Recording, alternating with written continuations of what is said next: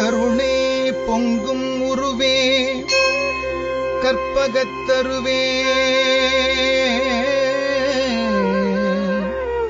காஞ்சி நகர் உரையும் காமகோட்டி குருவே காமகோட்டி குருவே காமகோட்டி குருவே.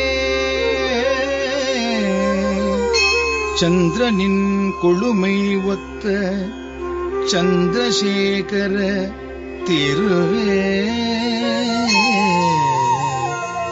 இந்திராதி தேவர்களும் இணையுமக்கில்லையே. காத்து என்றும் அருள வேண்டும். கருணை கடலே. காஞ்சியின் கருணை கடலே. ஏ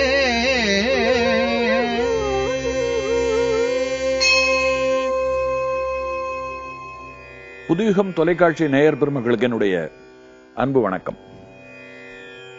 அனுஷத்தின் அனுகிரகம் என்கின்ற ஒரு தலைப்பின் கீழ் காஞ்சி மகா சுவாமிகள் குறித்து இந்த நிகழ்ச்சியிலே நான் தொடர்ந்து உங்களோடு பயணப்பட இருக்கிறேன். காஞ்சி மகா சுவாமிகள் என்று சொன்னவுடனேயே இந்த ஆன்மீக அன்பர்கள் அத்தனை பேருக்கும் காஞ்சி பெரியவருடைய திருமுகம் அவர்களுடைய மனதிலே பெரிய அளவிலே நினைவிற்கு வரும் அவருக்கு அன்பாக பல பெயர்கள். ஜெகத்குரு பெரியவர் மகா பெரியவர் காஞ்சி மாமுனி சங்கராச்சாரியார் இப்படி ஆன்மீக உலகம் அவருக்கு பல பெயர்களை வைத்திருக்கிறது. இருந்தாலும் பாமரர்கள் முதல் மிக மேலாக படித்தவர்கள் வரை எல்லோரும் ரொம்ப வாஞ்சையாகவும் அன்பாகவும் அழைப்பது பெரியவர் என்றுதான். பெரியவர் என்று சொன்னாலே அது இந்த நாட்டிலே மகா பெரியவரான அவர் ஒருவரை மட்டும்தான் குறிக்கும். ஆயிரத்தி எட்நூத்தி தொண்ணூத்தி நான்காம் வருடம் அதாவது இன்றைக்கு நூற்றி இருபத்தி ஓரு ஆண்டுகளுக்கு முன்பாக ஆயிரத்தி எட்நூத்தி தொண்ணூத்தி நான்காம் வருடம் மே மாதம் இருபதாம் தேதி அனுஷ நட்சத்திரத்திலே அவர் பிறந்தார். மிகச்சரியாக நூறு ஆண்டுகள். நூறு ஆண்டுகளுக்கு நான்கு மாதங்கள் குறைவு. அதாவது தொண்ணூத்தி ஒன்பது வருடங்கள் எட்டு மாதங்கள் அவர் இந்த மண்ணிலே வாழ்ந்தார். இந்த தொண்ணூத்தி ஒன்பது வருட எட்டு மாத காலத்தில் பதிமூன்று வருட காலம் பிரம்மச்சாரியாய் அவரை பெற்ற தாய் தந்தையர்களிடம் அவருடைய பொழுதுகள் கழிந்தது. அதற்கு பிறகு அவர் எண்பத்தி ஏழு ஆண்டு காலம் ஒரு முழுமையான சந்நியாசியாக இந்த மக்கள் அத்தனை பேருக்கும் வழிகாட்டுகின்ற ஜெகத்குருவாக கருணாமூர்த்தியாக நமக்கு நல்லருள் புரிகின்றவனாக ஞானாசிரியனாக நாம் இப்படி நிறைய சொல்லிக்கொண்டே போகலாம். எண்பத்தி ஏழு ஆண்டு காலம் இந்த மண்ணிலே அவர் நமக்கெல்லாம் வழிகாட்டி விட்டு சென்றிருக்கின்றார். அவர் வாழ்ந்த நாட்களிலே ஒவ்வொரு நாளுமே ஒவ்வொரு விதமான அனுபவங்கள்.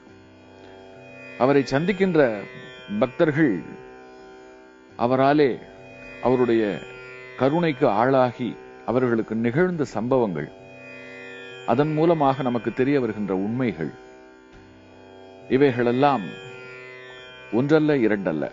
ஆயிரம் ஆயிரம் சம்பவங்கள் காஞ்சி பெரியவர் பின்னாலே கொட்டி கிடக்கின்றன.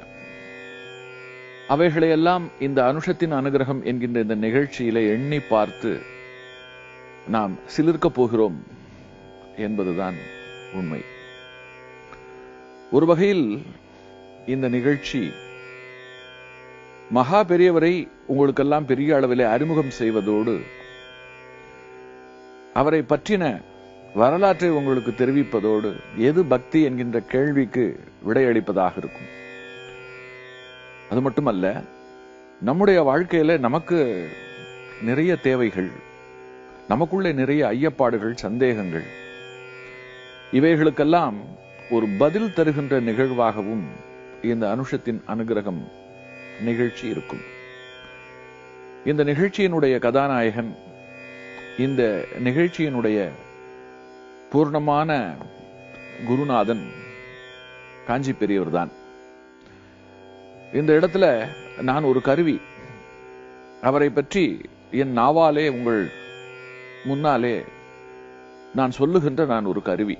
எனக்கே கூட அவராலே மிகப்பெரிய நெகிழ்வான அனுபவங்கள் பல நிகழ்ந்திருக்கின்றன. அவைகளையெல்லாம் நான் பின்னாலே உங்கள் முன்னாலே பகிர்ந்து கொள்வேன்.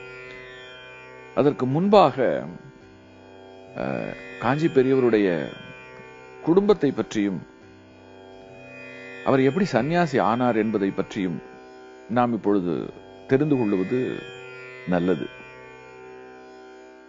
காஞ்சி பெரியவரை நினைக்கும் பொழுது தமிழ்நாட்டில் விழுப்புரம் என்கின்ற ஒரு ஊரை நினைக்காமல் இருக்க முடியாது. விழுப்புரத்திலே தான் அவருடைய தந்தையார்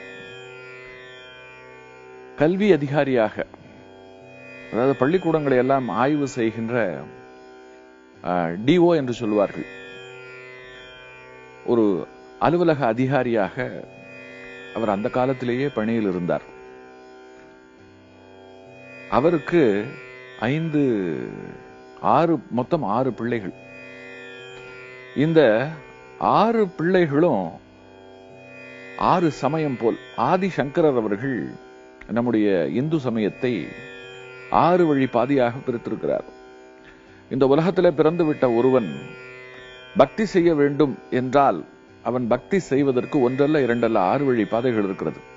இந்த ஆறு வழி பாதையிலே எந்த வழி பாதையிலே வேண்டுமானாலும் அவன் சென்று பக்தி செலுத்தலாம். ஒன்று வைணவம் இன்னொன்று சைவம் மூன்றாவது காணாபத்தியம் நான்காவது சாக்தம் ஐந்தாவது கௌமாரம். ஆறாவது சௌரம். இப்படி ஆறு வழி. வைணவத்திற்கு ஸ்ரீமன் நாராயணன். சைவத்திற்கு அந்த ஆதி சிவன். சாக்தத்திற்கு அந்த அம்பாள். காணாபத்தியத்திற்கு கணபதி. கௌமாரத்திற்கு முருகன். சௌரத்திற்கு சூரியன். இவர்கள்தான் அதிதேவர்கள். இவர்களை மனதிலே பற்றி கொண்டு பக்தி செய்து இந்த வழிபாட்டையில நாம் வந்து இறைவனை அடையலாம். ஒரு ஒரு மனிதன் வந்து தனக்கு பிடித்த ஒரு பாதையில இந்த ஆறு வழி பாதையில எந்த பாதையின் வழியாக சென்றாலும் அவன் இறைவனை அடைந்து விடுவான். ஒரு ஊருக்கு பல பாதைகள். ஒரே பாதையில போகும் பொழுது ஒரு போக்குவரத்து நெருக்கடி நிறைய இருக்கும். அந்த இடத்திற்கு வேகமாக போய் சேர முடியாது. அதனால ஒரு பெரிய ஊர் என்று இருக்கும் பொழுது பல பாதைகள் இருப்பது போல இறைவனை அடைவதற்கும் பல வழிகளை நம்முடைய அஹ், புராணங்கள் நம்முடைய சான்றோர் பெருமக்கள் வழிபட்டு கொடுத்திருக்கிறார் குறிப்பாக ஆதிசங்கரர் வகுத்து கொடுத்த இந்த நெறி இருக்கிறதே இந்த நெறிப்பாடு ஆச்சரியமாக மகாபெரியவருடைய குடும்பத்திற்கு அப்படியே பொருந்துகிறது. ஆறு சமயமும் அவருடைய குடும்பத்திலே வந்து பிறந்தது போல அவருக்கு அதாவது பெரியவரோடு கூட பிறந்தவர்கள் ஐந்து பேர் மொத்தம் ஆறு பேர். அதுல பெரியவர் பெயர் வந்து கணபதி. இவர் காணாபத்தியத்தை நமக்கு உணர்த்துகிறார். அடுத்தது பெரியவர் பெயர் பெரியவர்கள் பெரியவருக்கு அவருடைய பெற்றோர்கள் இட்ட பெயர் சுவாமிநாதன். இவர் கௌமாரமாகிய முருக வழிபாட்டை நமக்கு நினைவுபடுத்துகிறார். மூன்றாவதாக லலிதாம்பாள். இவர் சாக்தத்தை நமக்கு நினைவுபடுத்துகிறார். நான்காவதாக சாம்பமூர்த்தி. இவர் சைவத்தை நினைவுபடுத்துகிறார். ஐந்தாவதாக சதாசிவம். இவர் இவரும் சைவத்தை நினைவுபடுத்துவதோடு இவர் சூரிய வழிபாட்டையும் நமக்கு நினைவுபடுத்துகிறார். ஆறாவது கிருஷ்ணமூர்த்தி இவர் வைணவத்தை நமக்கு நினைவுபடுத்துகிறார். இப்படி இந்த ஆறு வழி பாதையை இவருடைய குடும்பத்தில் இருக்கக்கூடிய உறுப்பினர்களே பெற்றது போல ஒரு அற்புதமான ஒரு ஒற்றுமை. இது மட்டுமல்ல இன்னமும் நாம் இவருடைய குடும்பத்திற்குள்ளே புகுந்து தெரிந்து கொள்வதற்கும் சிலிர்ப்பதற்கும் நிறைய சங்கதிகள் இருக்கின்றன. தொடர்ந்து சிந்திப்போம்.